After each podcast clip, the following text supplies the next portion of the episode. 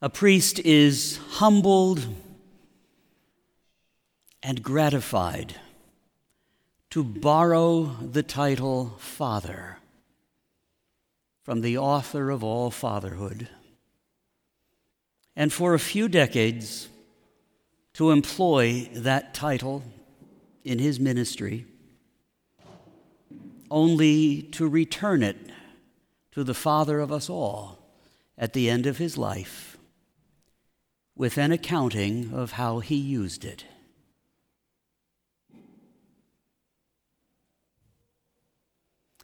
For 28 years, my priesthood was in bureaucracy and academia, behind a desk learning, behind a desk administering. And then, by happy providence, I came here. Ten years ago today, was appointed pastor of this parish. Today, I leave as pastor. I will have to give an accounting to God of how I used the title Father for those 10 years. The miracle of the calming of the seas, that instant moment of calm when Jesus rebuked the storm and brought peace, is a fitting image. Oh, I never did that. But as Father, I was privileged and humbled to be present for the birth and baptism of many. It was in sorrow that I was present for the illness and death of many others.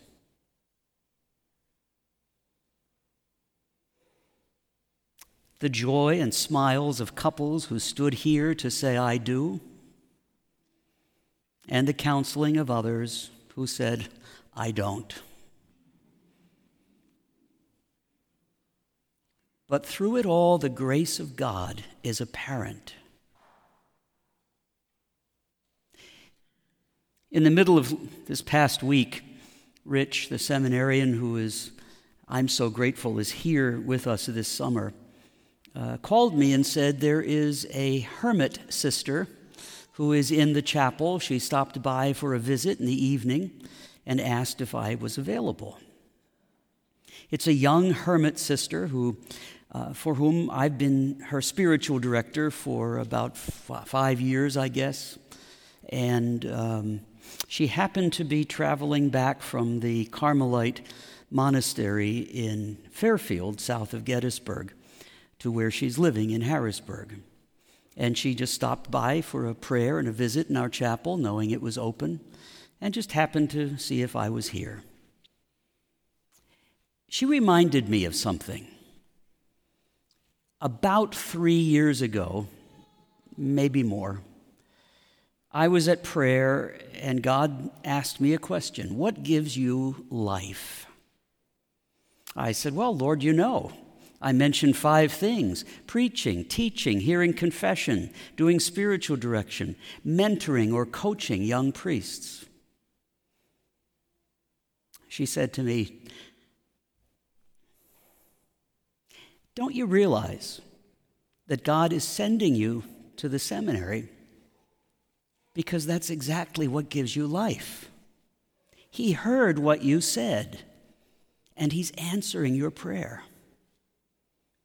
That's how God works. Now, Jesus could work instantaneously and calm the storm.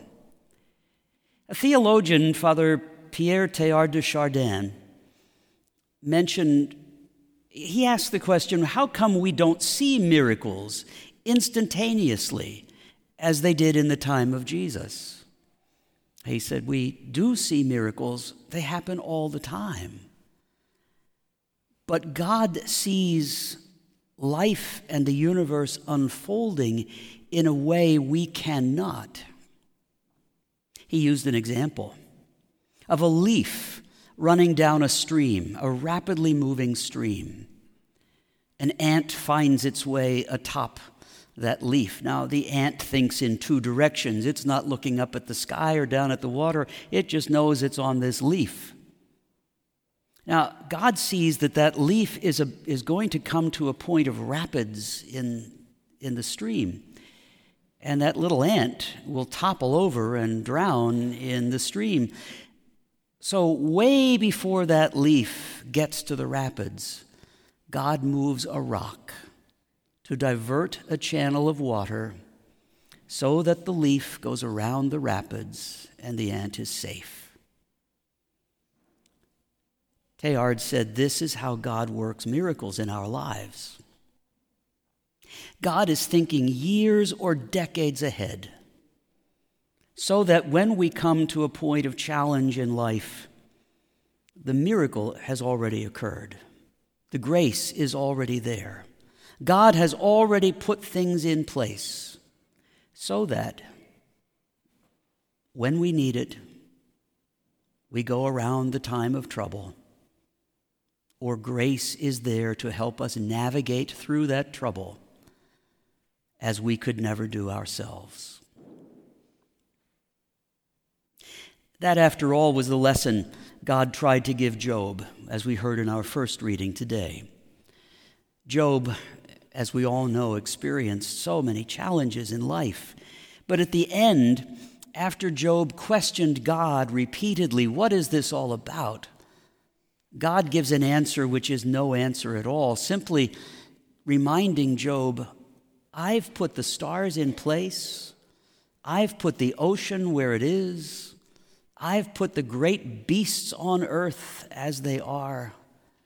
Don't you think I'll take care of you too? That's the lesson for us all.